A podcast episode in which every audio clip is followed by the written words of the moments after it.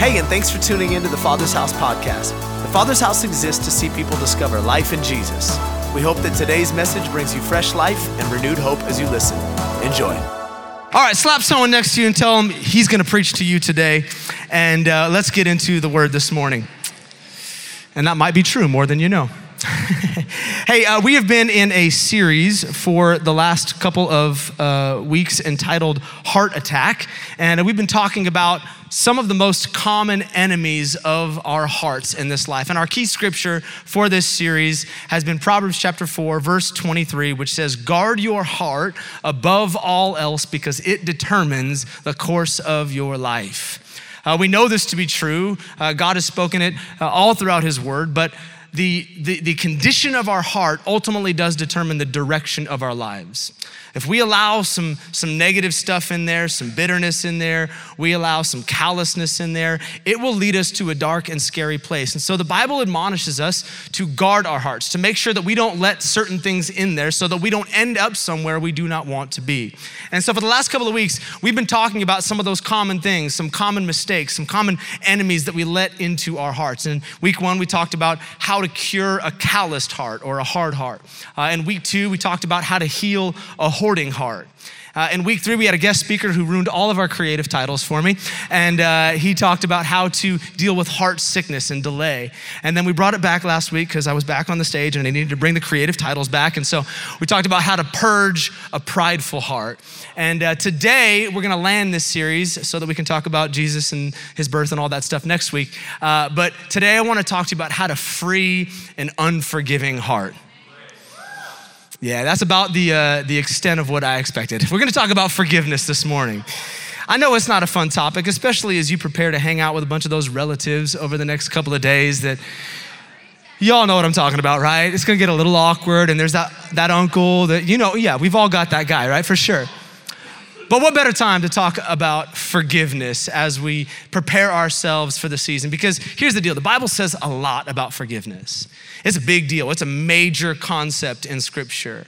We have to understand what the Bible tells us to do, how to practice forgiveness, because God is very clear, and there's, there's some warnings in the Word about what happens if we do not choose to forgive other people, if we do not choose to forgive ourselves, if we don't truly understand this concept.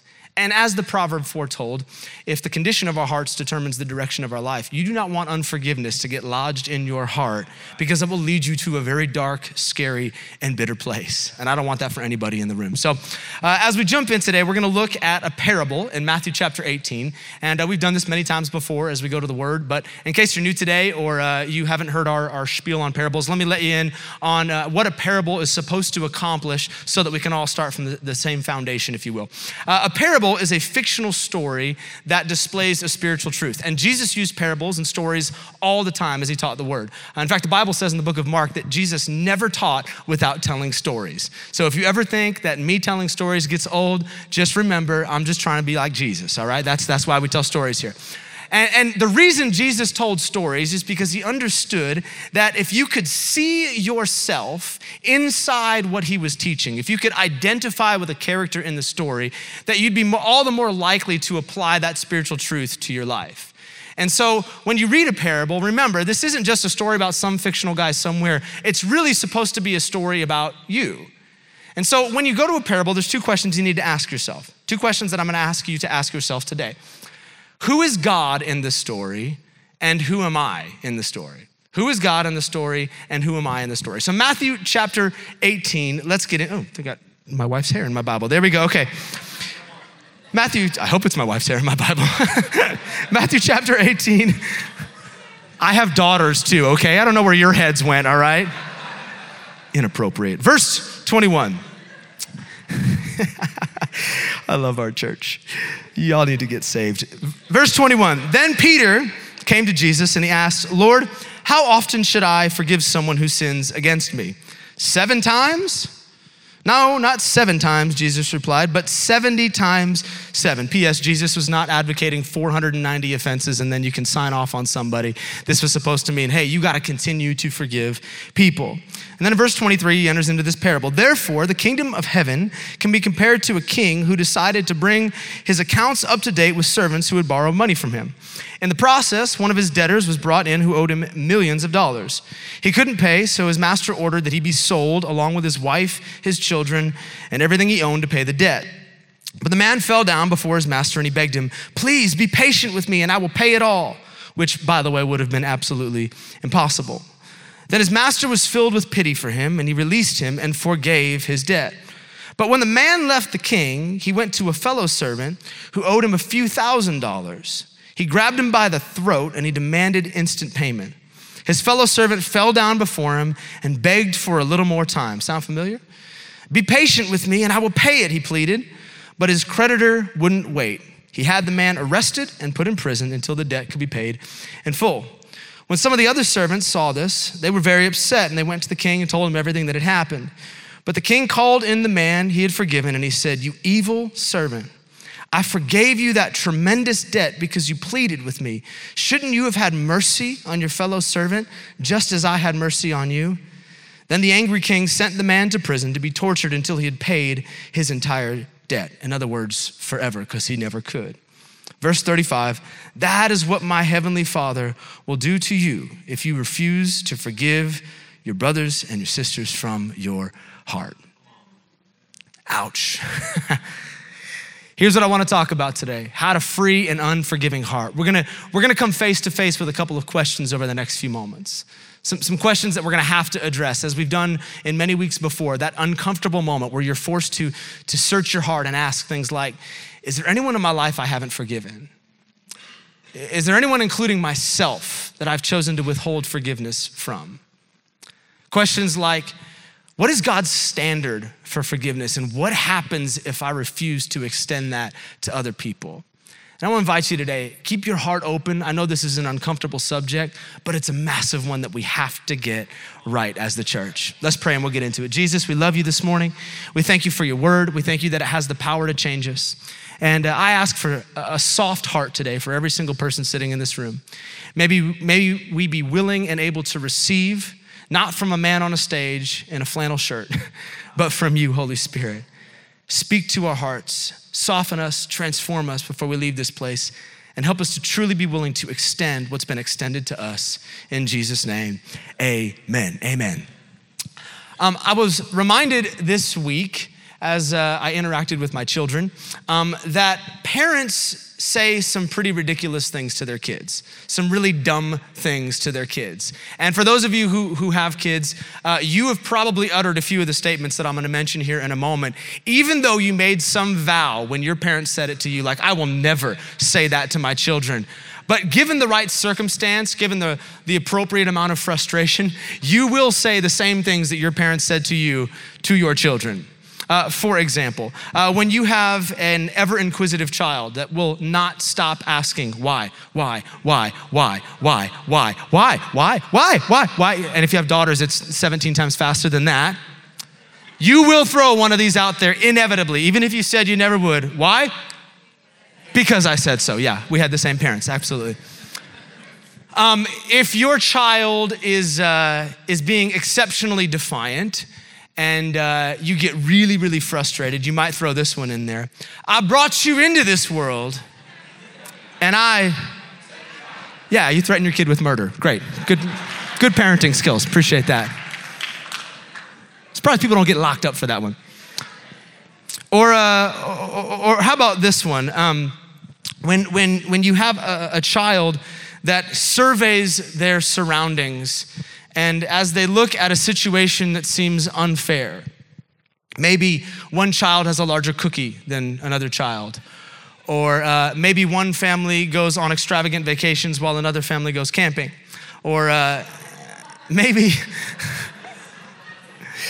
maybe one family buys a car for their child for the 16th birthday, and uh, your family just reloaded your Muni card for you, or something like that, you know? Jazzy liked that one. That's good.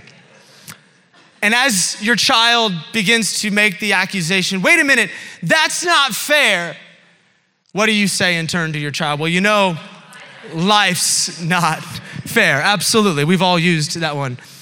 Now, I'm pretty sure that my parents uh, used the first two on me. Um, but I'm not quite sure my mom got the memo on the last one, the Life's Not Fair memo. Uh, my mom is here today. Love you, mother. And uh, as I shared with you before the service, uh, this is going to hit home, and I'll share with everybody else in just a moment why. But my mom is, in fact, the queen of fairness. My mom did everything in her power growing up to ensure that us as her children would never be able to issue an accusation against her that she was being unfair. And, and, I mean, like things that no parent would ever do, but for some reason, my saint of a mother did. Uh, my sisters and I all had very different appetites growing up. We all liked very different things. There was a season where one of my sisters loved pigs and so she refused to eat bacon, and I'm like, more bacon. So my mom would literally make multiple meals for dinner to accommodate each one of her children to ensure that we each had something that we liked to eat. I know, right? What a saint. I did not inherit that gene. Literally, my daughter, my wife made stew a couple of weeks ago, and uh, we put it in front of my youngest daughter to eat, and she refused to eat her dinner that night. And I said, If you do not eat your dinner tonight, I'm setting a timer, and if it's not gone, this will be your breakfast tomorrow morning. And sure enough, it was her breakfast the next morning. And when she didn't finish it for her breakfast the next morning, I said, Listen, this will be your meal from now on. Heated and reheated and reheated and reheated until it's gone. Because your mama slaved over that stew, all right? And by slaved over, I mean she put it in a crock pot for a couple hours. But you know what I mean. Like, you will eat this thing. I didn't get that gene. Um, but my mom made sure everything was fair. Literally, every Christmas, she would ensure that all children received exactly the same value of Christmas presents to the dollar. Like if one item was on sale, she would purchase additional items for the other kids just to make sure that everybody got what they should. I can confirm right now that I actually received reimbursement checks on Christmas from my mother to ensure that every kid got what they wanted. And here we go. Ready, mom? She gave me a $19.44 check this morning to ensure that we were all on the right page. Like she is the queen of fairness. To this day, I still get like Easter presents. I'm 36 years old. God forbid my daughters get Christmas presents and we don't. And so she just makes sure that everything is fair. And I'm not even a millennial. Sorry, that was a low blow. But here's the reality, okay? This is a sermon, not a comedy bit, so we will get into this now. Even though I, I grew up in this amazing environment, this little bubble where everything was fair, the truth of the matter still remains. Life simply isn't fair, right? Like some things happen that seem completely unfair. People are unfair. Not everybody is Donna Biddle. Some people are manipulative. Some people are hurtful. Some people willingly inflict pain on others, and it brings them some sick twisted joy in doing so. Like life just isn't fair. We live, as you've probably experienced by now, on a very fallen, broken planet with very broken people.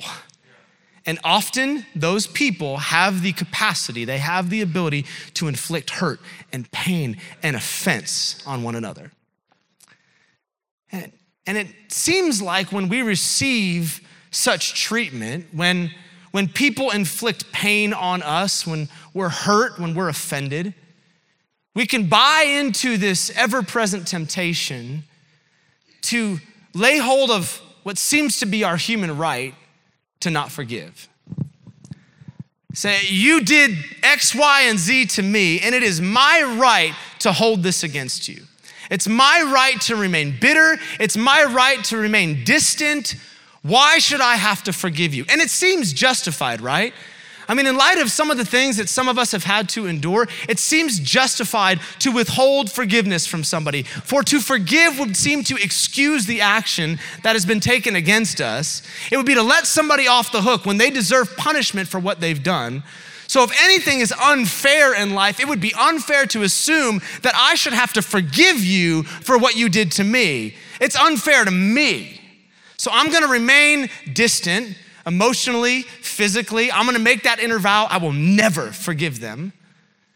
And I'm gonna exercise my right to remain bitter. It would be unfair to ask anything else of me. But what we might not realize when we buy into that lie of our fallen nature is that in so doing, we invite the exact same accusation from God Himself when He looks at our life and what we've chosen to, chosen to do and says, wait, wait, wait, wait, wait. That's not fair. That's not fair.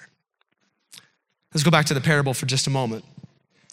Jesus tells this fictional story to illustrate what the kingdom of God is like. And he talks about a king who was owed a whole lot of money from a whole lot of people. And one day he decides to call his servants to account. And he brings this one guy in off the streets and he says, Hey, you owe me some money. According to the ledger, you owe me a few million dollars. Uh, how would you like to pay that? We have three ways to give. You can give in the boxes, you can give on the app, or you can give on the website. What would you like to do? Cash or check? And the guy looks at him and he says, uh, I, I, don't have the ability to pay it back. I, I just don't have it today. Um, uh, give me a little bit more time and, and I'll figure it out. And the king says, Ah, I'm sorry. If you owe me this money and you don't have the capacity to repay, here's your punishment. I'm going to sell you and your family members into slavery, and I'm going to sell all of your possessions until you pay me back. And the man, in a last ditch effort to, to get the king to, to lay off the punishment, gets down on his knees and he begins to grovel and he begs the king. He says, I promise, just, just give me a little bit more time. If you just give me more time, I promise I will pay you back, which we all know is absolutely impossible for a servant. And the king looks at this guy and instead of becoming angry, instead of issuing the judgment that seems right, he has mercy on his servant. He has pity on his servant. And he doesn't just offer the guy a little bit more time to save up some money to pay him back. He says, You know what? It's impossible for you to pay me back. I'm gonna go ahead and release this debt. You have been completely absolved of all the debt. You can walk out of here completely free. Enjoy your life. What a great story. But remember, the whole purpose of the parable is for us to ask very, two very simple questions Who is God in the story, and who am I in the story? And I think it's rather obvious as we consider the characters in the story who's who. God is obviously the merciful king who was owed a massive debt that could not be repaid. And the servant represents you and I. The people who, despite our efforts to try and pay back, despite our pleading, there's no way we could have made things right with the king, yet the king extends his mercy to us. And if you haven't caught on, this really isn't a story about finance, it isn't about money. No, it was about a debt of sin that every single one of us had amassed for ourselves. And when we stood before the king and begged for his mercy, knowing that we could never repay that debt of sin, he said, You have been absolved. I extend mercy to you. Permit me 60 seconds, if I could, for just a moment, to preach once again the basic gospel, the good news that has saved every single one of us. Let me remind us of where we once were before we met Jesus. According to the word of God, Romans chapter 6 says, The wages of sin is death.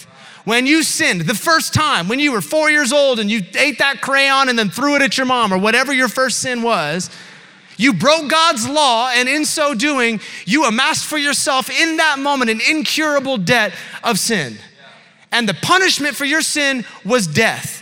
Jesus looked at you and said, You broke my law and you deserve death. And even on your best day, even if you spent the rest of your life trying to fix that, there is no way you could ever fix that debt of sin. Even on your best behavior, our holiness is like filthy rags in light of his righteousness.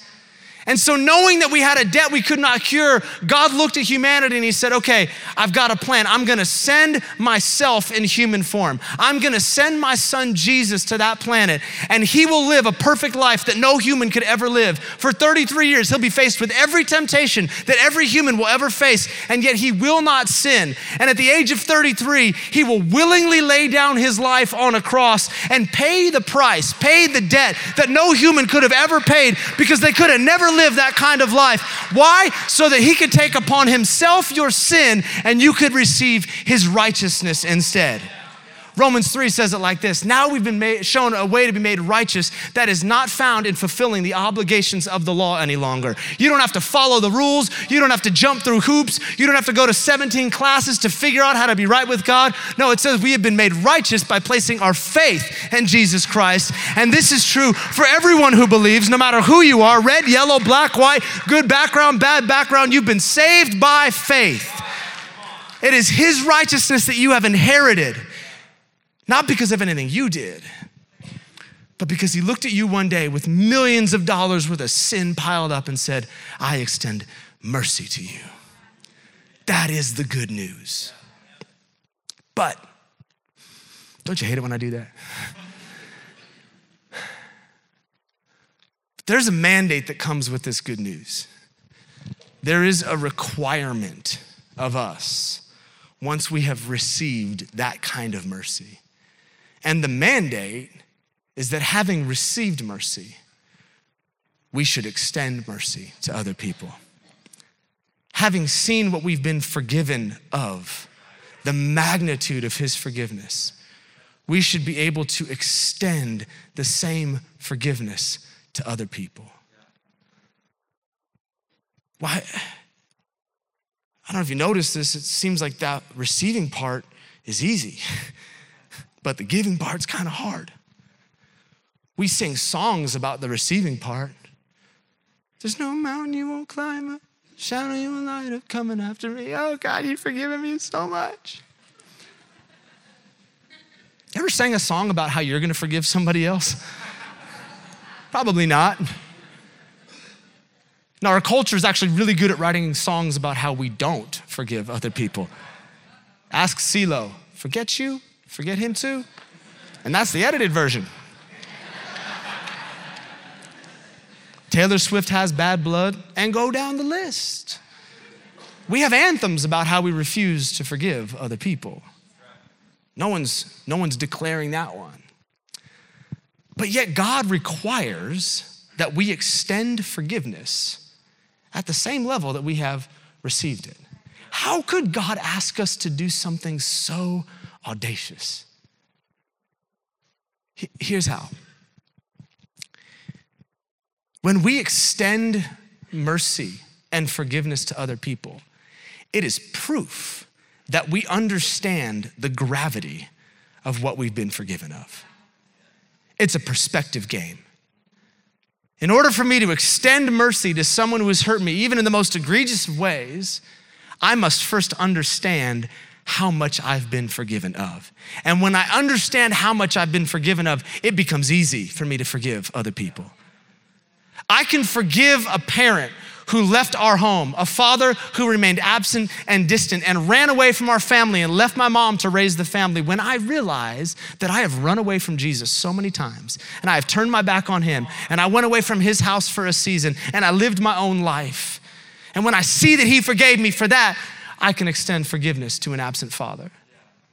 I can forgive a cheating spouse or a cheating girlfriend when I realize that God has forgiven me so many times for finding myself in the, myself in the arms of another lover, as the Word of God says, for prostituting myself out only to forget my first love.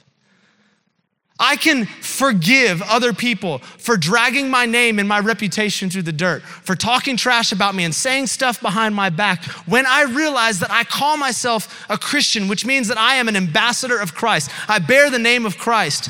And everything I do represents him. So, those times when I was hypocritical and those times when I treated someone in a way that I shouldn't have, I was actually dragging his reputation and his name through the dirt, and yet he forgave me of that. So, how could I not forgive somebody else for the same thing? I can forgive somebody for abuse physical, sexual, emotional. When I realize that Jesus actually suffered in his body for me, he took a crown of thorns for every one of those mental things that was developed when somebody told me something they shouldn't have told me that his back was cut wide open and his flesh was torn from his body so that my flesh could be healed. When he was bruised internally, because there's some stuff on the inside of me that I haven't told anybody about, that I still harbor to this day. And he took it all so that I could be set free. And I can forgive myself when I realized, according to 1 Corinthians 13, he doesn't keep a record of my sin. As far as the east is from the west, as it says in Psalm 103, he has removed my sin from me. And Isaiah says he's cast it into the sea of forgetfulness. So why would I remind myself of something that Jesus has already chosen to forget? When I see how much mercy has been extended to me, I can extend mercy to other people. And listen, I understand that there are people here today that have gone through absolutely tragic situations in life. I understand that some of the things that have been done to people in here could, could actually be criminal in nature. And I am not trying to minimize what you've walked through, but here's what I'm saying. In fact, this is what Jesus is saying. In light of what you've been forgiven of, in light of the mercy that's been extended to you, even that doesn't compare. I'm sorry if that sits weird in your stomach. But that's the truth of the Word of God. He's forgiven us of so much, and so He commands us to extend that same forgiveness to others. Now, that revelation alone should be enough to cause us to be merciful.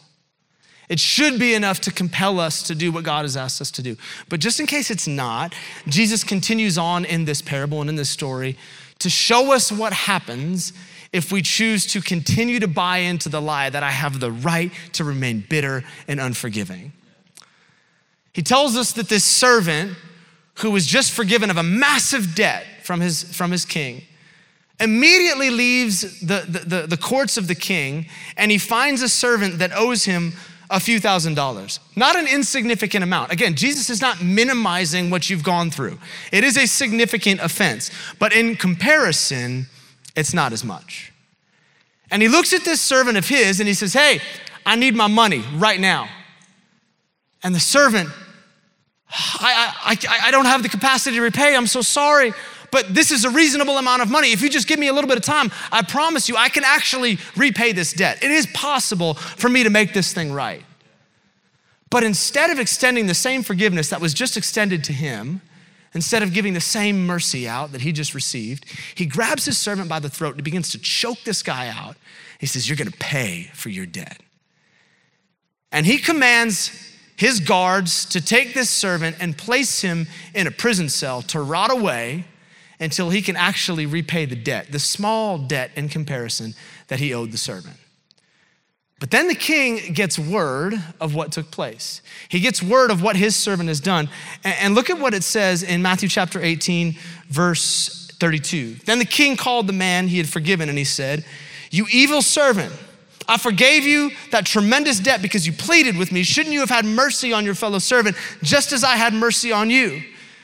And then the angry king sent the man to prison to be tortured until he had paid his entire debt. And then Jesus makes it personal. This is what my heavenly Father will do to you if you refuse to forgive from your heart. Jesus said, If my mercy doesn't compel you to extend mercy to other people, then even the mercy I've given to you is no longer available to you.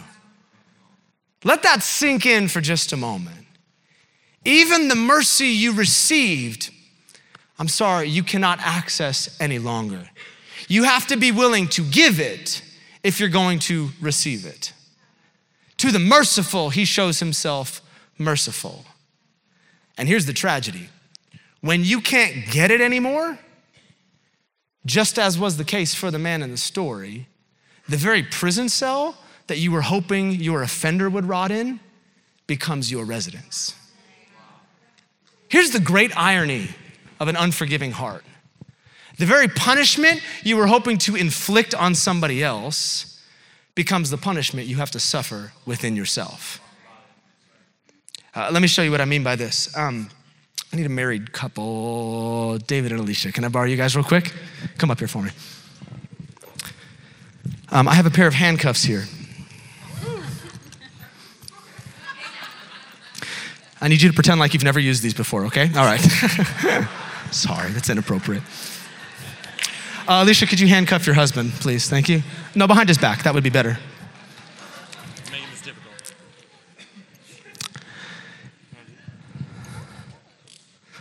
Good, good. David's getting a little nervous. All right, we're working it out here.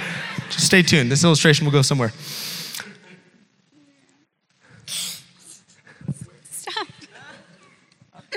There we go. Got him. Okay.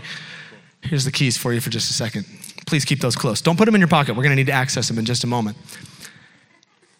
Elisha was offended by David. David did something that no husband should do, or he. I won't go into detail. I don't want to bust him out in front of everybody, but there's been an offense. And because there was an offense, Elisha has made this vow I will never forgive him for that.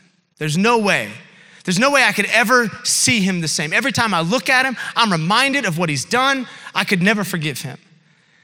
And because she has chosen to never forgive, Alicia thinks this is the scenario that she has bound her husband with her right to unforgive, and she gets to hold on to the key and decide when, in fact, David gets to go free. She's like, okay, I'm gonna hold on to this thing, I'm gonna hold my grudge, this is my right to do. But what Alicia doesn't realize is that when she's chosen not to forgive her husband, it's not her who actually is holding the key, it's him. And I'm trying to unlock him here, but this is actually working a little differently than I anticipated. Okay. Did it hurt? like marks on you. I'm sorry. I need a police officer. All right. Instead, she has to wear the very restraints that she thought she was putting on David and her offender is actually the one who gets to hold on to the key. Here's how it works you think that your unforgiveness is, is your right to hold on to and that you're keeping that other person captive. But why is it that every time you see them, your heart starts to beat a little bit faster and your blood begins to boil. And why is it that every single time their name comes up in conversation, you just can't stand it anymore and you got to let everybody else know what kind of a terrible person they are? Who's really the captive? David's out there living his life, enjoying himself, having a great time. Meanwhile, Elisha's the one who, because of unforgiveness, remains captive to someone who doesn't even know that she's offended with him any longer. This is what happens. And you see it all the time. You will see it during the Christmas holiday when you sit down with some family members and a name comes up or a situation comes up. Oh, you know, I just, I'm bitter, I hate it. The very punishment you thought you were inflicting on the other person becomes the punishment that you suffer within yourself. You guys can take those home with you. All right, great.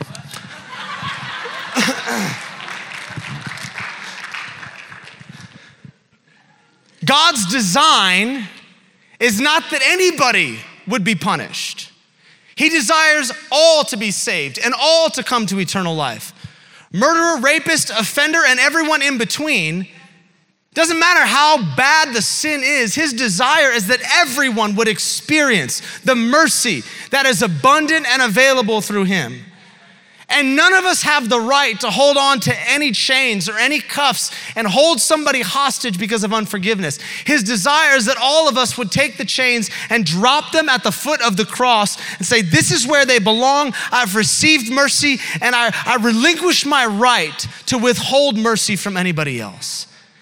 But then he promises us that when we do this, when we lay down the chains and we choose to forgive, that we get mercy back in return, that we get the abundant, unending source of mercy for our own life. The mercy that rescues you when you make the same decision that you said you'd never make again. The mercy that you need when you dig yourself back into that ditch that you found yourself in 20 years ago, all because of one rough night. That kind of mercy. And I don't know about you, but I need the mercy of God in my life. I need His mercy every single day of my life. I need to be able to declare, as Jeremiah did in Lamentations, His mercies for me are new every single morning. I need to be able to say, as it says in Hebrews 4, I can come boldly before the throne of grace where I obtain mercy when I need it most.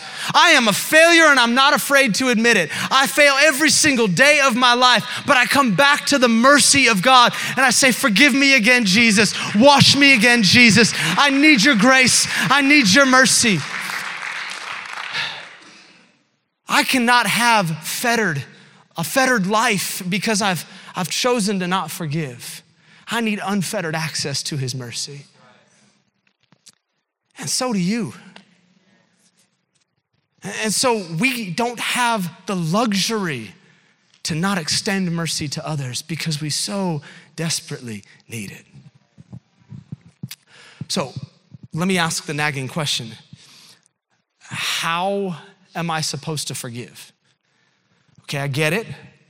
I understand. How am I supposed to extend forgiveness to someone who has hurt me so badly? How am I supposed to extend forgiveness to myself when I know I'm probably going to do it again? Well, here's how forgiveness is supposed to look Ephesians chapter 4, verse 31. Get rid of all bitterness, rage, anger, harsh words, and slander, as well as all types of evil behavior. Instead, be kind to each other, tenderhearted, forgiving one another. How? Just as God, through Christ Jesus, has forgiven you. Could you keep that on the screen for just a moment? How am I supposed to forgive? Get rid of all bitterness, rage, and anger. I make a decision right now that I am violently going to rid my life from bitterness, from rage, and anger.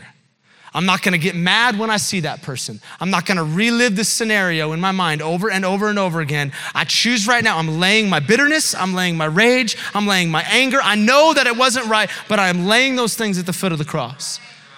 And I'm gonna get rid of harsh words and slander as well.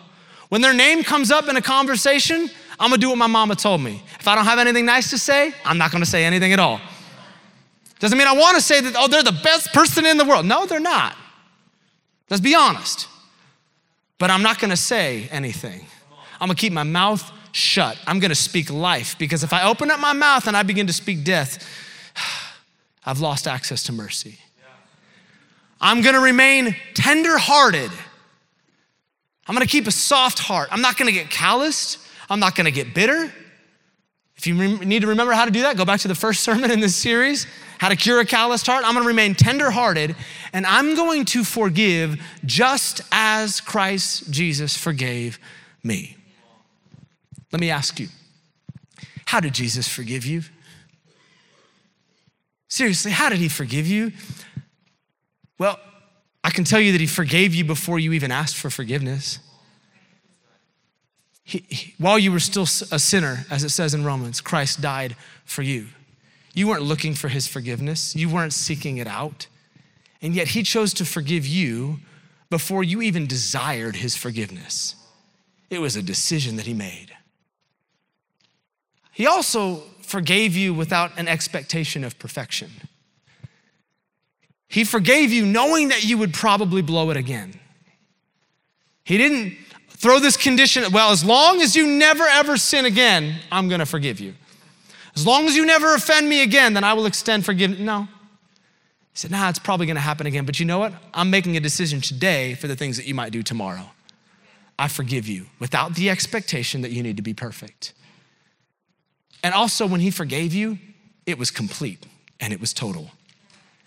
It didn't come up later on down the road. It's not like that argument you have with your spouse. 19 and a half months ago, you did this to me, and so I, I don't know if you remember. It's not how Jesus works. Once it was done, it was done. Forgive others just as Christ has forgiven you. That's what forgiveness looks like. To choose to forgive before they ever ask for forgiveness to not expect them to be perfect from now on. Chances are they're probably going to offend you again. But you make a decision that that moment, that instant, I'm done. It's forgiven, it's complete and total. Tomorrow's offense is tomorrow's offense, but this one, taken care of. That's how we've been mandated to extend mercy. And if we do this, according to Scripture, we will be able to free not just the other person, but our own unforgiving heart and receive mercy, which we all need. I'm gonna land with a story, just so that you can see how powerful this truth is.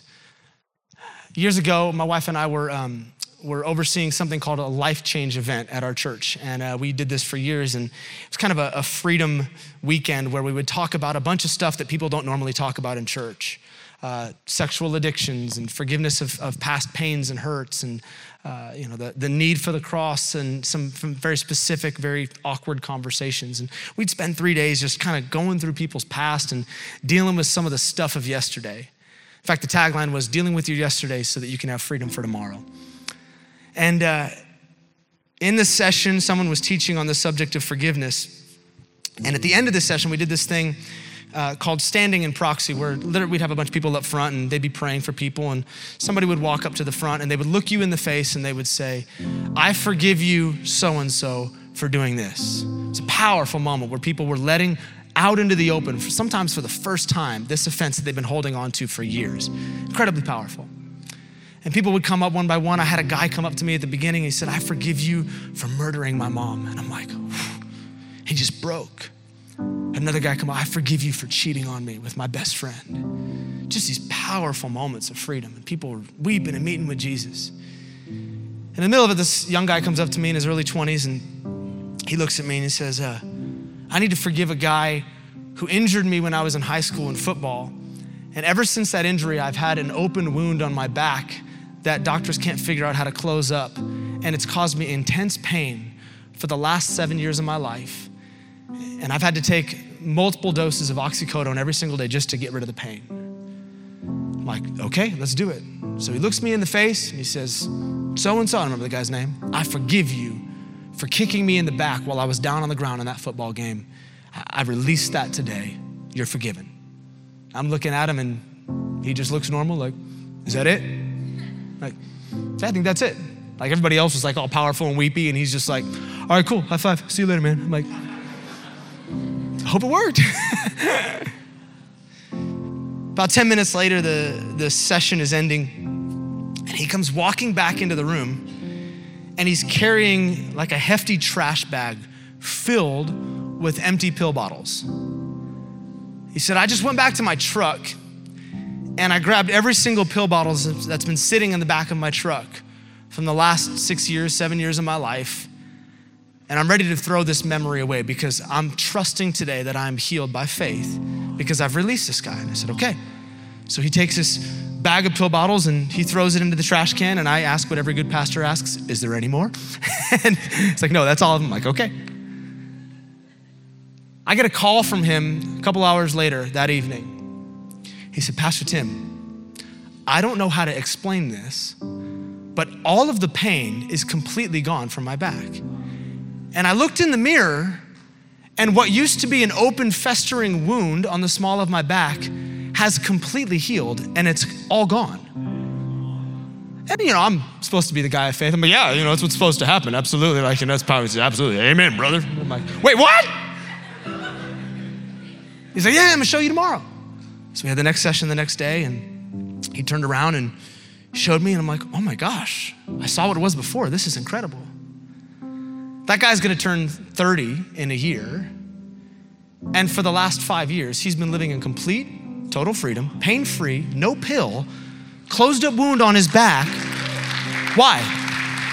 Because in one moment at an altar, he made a conscious faith decision to forgive somebody that he'd been holding a grudge against for seven years. Not powerful, not emotional, not like down on the ground, twitching and screaming in tongues, just I forgive. And in that moment, his willingness to forgive released God's mercy, God's healing, and God's forgiveness to him. Let me ask you today is there anybody you need to forgive?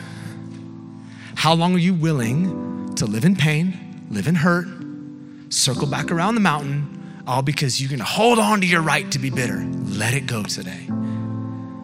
You've been forgiven of so much extend mercy.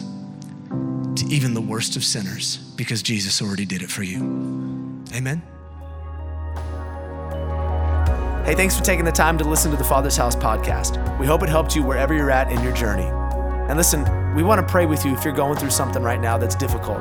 You can go to our website, tfh.church, and click on the prayer and praise link and tell us how to join you in prayer. Until next time, be blessed.